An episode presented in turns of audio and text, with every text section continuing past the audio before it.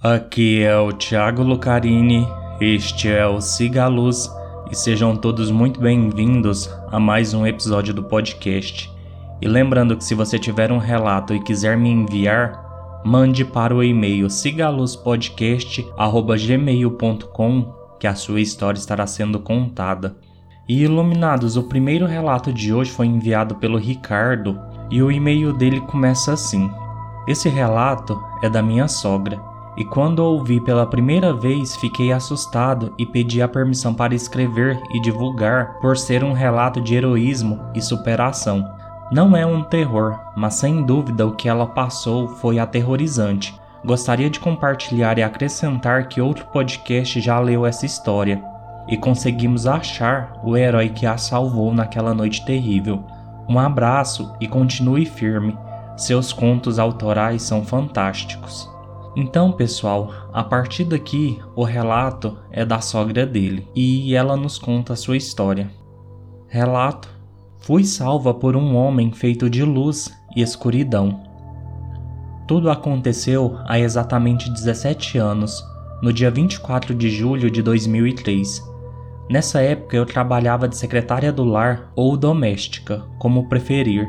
Nesse dia, na casa dos meus patrões, teve uma comemoração de aniversário e por causa disso acabei trabalhando até mais tarde, tanto servindo as pessoas como também participando da festa.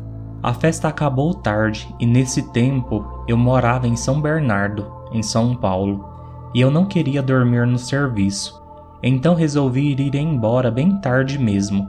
Pegaria o último ônibus. Estava frio e comecei a andar até o ponto de ônibus que ficava a uns 5 minutos de caminhada. Eu sei que eu fui descuidada, mas aconteceu muito rápido. Enquanto eu passava na frente de um estacionamento abandonado que era muito escuro, senti algo se aproximar, mas foi tarde. Quando percebi, já estava rendida por aquele monstro asqueroso. Ele me deu uma gravata e encostou uma faca nas minhas costas, já me furando e me mandando ficar quieta, senão ele me mataria ali mesmo. E começou a me arrastar para a escuridão.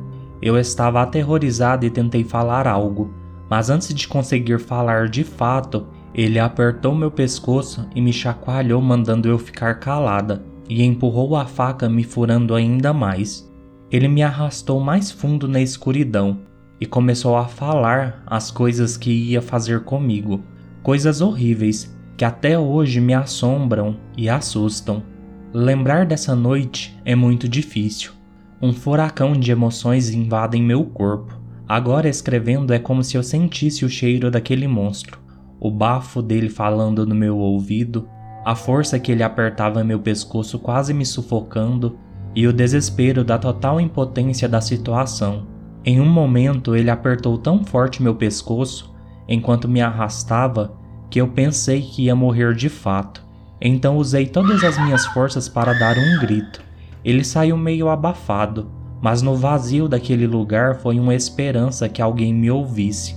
Então ele me jogou no chão e deu três socos no meu rosto. Na hora eu pensei que ele tinha me acertado com uma pedra ou coisa assim, mas foi a mão dele mesmo.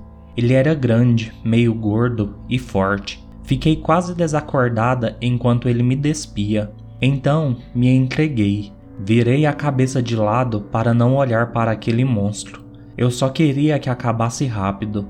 Nessa hora, eu vi uma luz muito forte passando entre os carros abandonados. Parecia um holofote e iluminava muito forte, inclusive aonde eu estava. Fiquei com medo do monstro ver a luz, mas ele não se importou. Pensei que talvez alguém me ouviu e veio me salvar. Voltei a olhar para a frente e aquele nojento estava em pé, abaixando as calças. Desviei o olhar de novo e foi quando eu vi algo tenebroso. De trás de um carro, uma forma negra, feita de uma espécie de névoa mais negra que a escuridão da noite, se esgueirava como um animal. Ele parou por uns segundos. Fiquei estática, sem reação e paralisada de medo e num piscar de olhos ele voou no homem, atacando ele. Eles caíram de lado e o monstro começou a se debater e tentar se soltar daquela sombra que o agarrou com o que parecia ser as pernas e braços. Me arrastei tentando me levantar. Eu estava muito atordoada pelas pancadas e pelo que eu estava presenciando ali. Me encostei em uma árvore e sentei tentando levantar, mas não conseguia. Foi quando eu ouvi sons de sufocamento e voltei meu olhar para a luta do ser escuro e o monstro, que ainda continuava atracado no homem que já estava imóvel. Nessa hora, aquele ser se levantou e percebi que ele tinha um formato humano. Aquela forma escura pulsava e me transmitia um medo. Ele pisou duas vezes com muita força na cabeça do homem e se virou para mim e deu um passo na minha direção.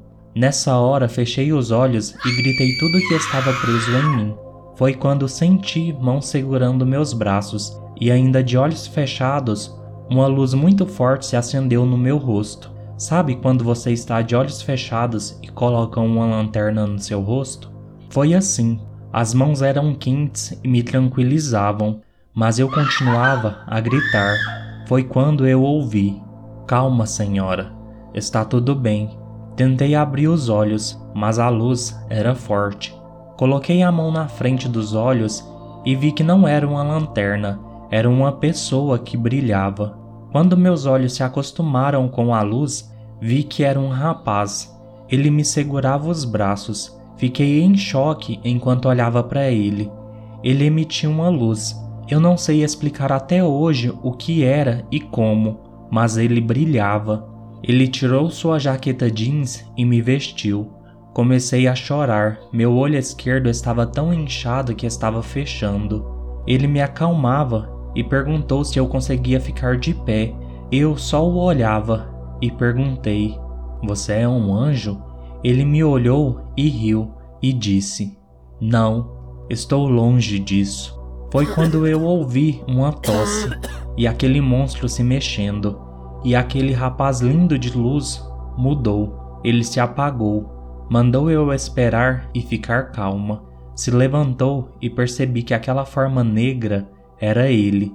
Aquela névoa negra tomou todo o corpo dele, e eu senti um medo no fundo da minha alma e percebi que era ele que fazia isso. O nojento se arrastava tentando fugir.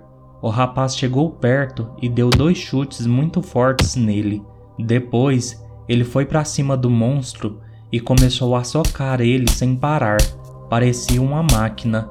Eu ouvia os sons das pancadas e via que aquele asqueroso estava imóvel recebendo socos que pareciam marretadas. Tenho vergonha do que vou falar agora, mas senti que o rapaz tinha a intenção de bater até matar aquele monstro, e eu queria isso. Naquele momento, eu queria ver ele morrer, mas de súbito, o rapaz parou, ficou de pé, colocou as duas mãos no rosto e começou a brilhar de novo. Veio até mim, se ajoelhou, tinha lágrima nos seus olhos e disse: Eu não posso matar ele. Se eu matar, nunca mais vou ter equilíbrio na vida. Enxuguei suas lágrimas, ele deu um sorriso e nesse momento eu não conseguia falar nada, só disse obrigado por me salvar. Ele brilhou muito forte, desamarrou seu tênis e tirou os cadarços. Foi até o monstro e amarrou seus pés e as mãos dele nas costas. O arrastou até uma pequena árvore, o sentou, tirou seu cinto, passou pelo pescoço do homem e apertou na árvore o suficiente para ele respirar. Depois, ele me levantou, arrumou minha roupa que em parte estava rasgada e me ajudou a sair. Quando estávamos já chegando na rua, passava um carro e ele gritou por ajuda mas a pessoa não parou. Ele começou a gritar para os prédios em volta para alguém chamar a polícia, até que alguém apareceu na janela e ele pediu para chamar socorro. E a pessoa gritou que já tinha chamado. Ele se ajoelhou na minha frente e disse: Eu tenho que ir embora, moça. Eu me desesperei quando ele disse isso. Pedi pelo amor de Deus para não me deixar ali sozinha. Ele apertou forte as minhas mãos e olhou fundo nos meus olhos. Eu nunca vou esquecer aquele olhar. E ele disse: Tá bom, eu fico com você. Me encostei no seu ombro. Ele me transmitia uma paz tão boa, só aí parei para reparar o quanto ferida estavam as mãos dele e cheias de sangue, provavelmente daquele nojento. Os policiais chegaram e a reação deles imediata ao ver o meu estado e as mãos do rapaz deram voz de prisão e o jogaram no chão. Nessa hora, toda a força que eu tinha fez um boom dentro de mim e comecei a gritar que ele não era bandido, que ele me salvou e que o bandido estava lá no fundo do terreno. Os policiais ficaram meio perdidos e pegaram os documentos do rapaz e o soltaram. Eu já colei de novo nele e chegou outra viatura e esses entraram no terreno e constataram o que falei logo de início. Chegaram mais duas viaturas, inclusive uma rota, que é tipo o BOP do Rio de Janeiro. Eles entraram no terreno e saíram meio que assustados. Vieram até nós e fizeram várias perguntas: o que aconteceu, se estávamos sós, quem fez aquilo, a surra no monstro, quem amarrou e tudo mais. O rapaz não falava muito. Quem falava mais era eu. Expliquei tudo e me falaram que estava chegando uma ambulância para cuidar da gente. Estávamos sentados juntos e percebi o moço meio inquieto e olhando para a viatura onde tinha os policiais que pegaram os documentos dele. Ele me olhou e disse: Você está bem agora. Eu sinto muito você ter passado por isso. Me desculpe. Eu falei: O que é essa luz em você? Ele me olhou e disse: Que luz?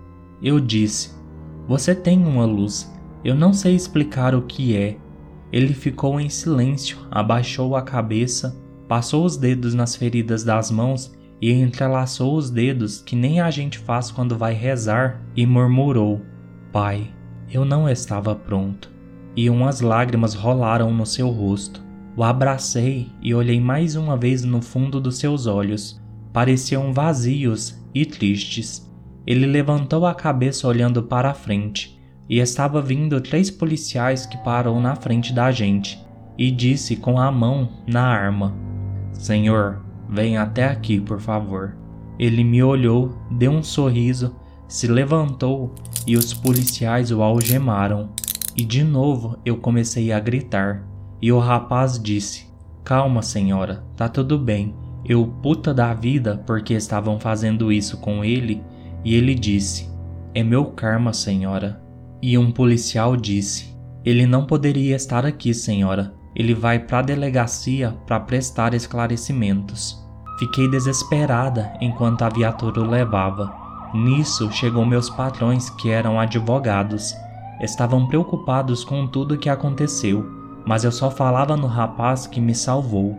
Comecei a chorar muito e eu nem sabia o nome dele. Meu patrão, vendo meu desespero, foi até os policiais para saber o que ocorreu. Depois de um tempo, eu já estava sendo atendida pela ambulância e ele voltou.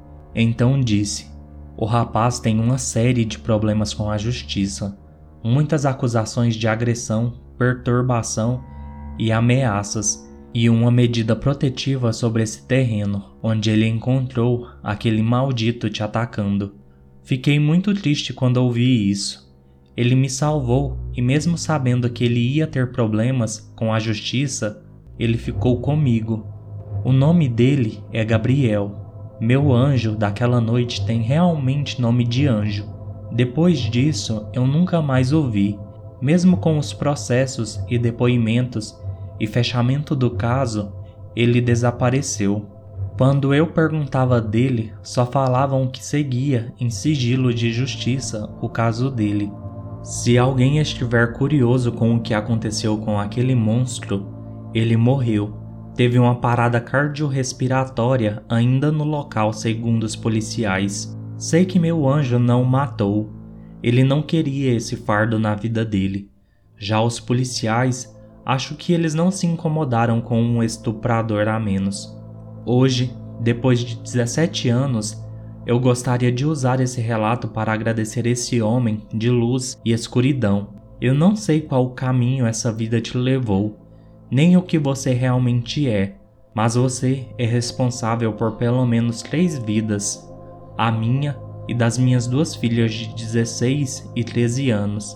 É isso mesmo, eu estava grávida naquele dia.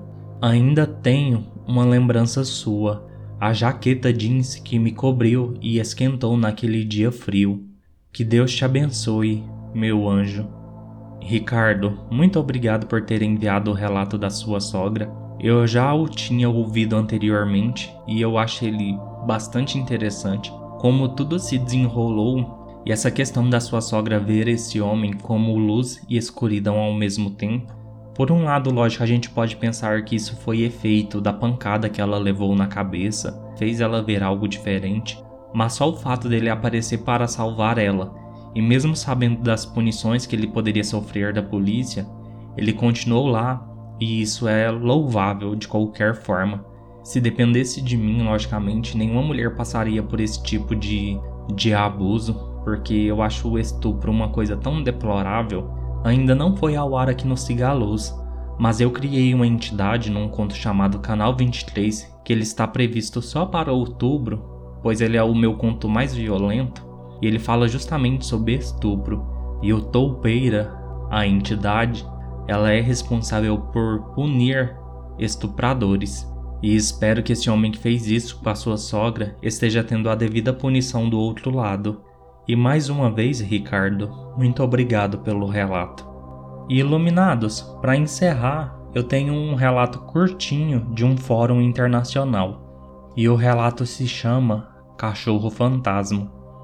Nós mudamos para uma nova casa há três anos Há cerca de um mês eu estava fazendo café quando vi um cachorro branco passando correndo por mim e entrando no corredor.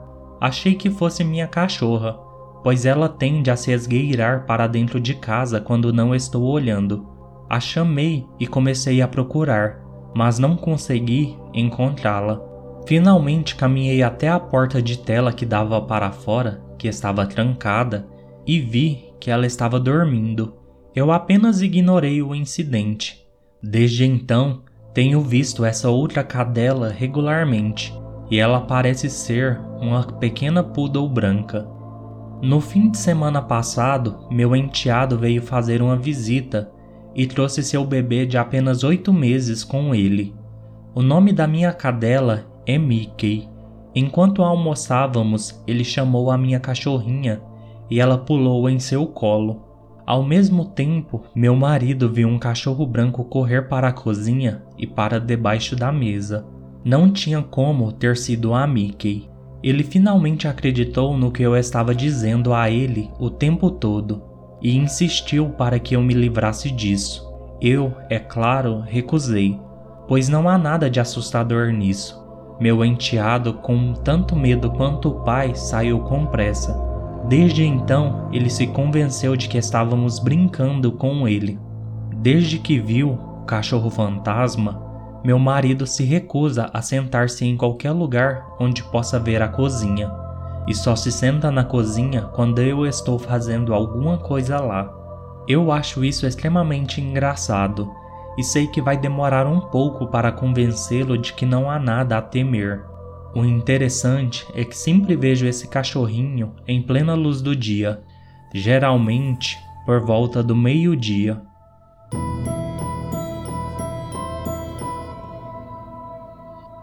Bem, iluminados, este foi o episódio de hoje. Espero que tenham gostado. Peço, como sempre, que curtam, comentem, sigam o podcast nos seus agregadores de preferência e nas redes sociais Venham fazer parte do Siga Luz me enviando seus relatos, não precisam ser originais. No mais, fiquem todos bem e siga a luz.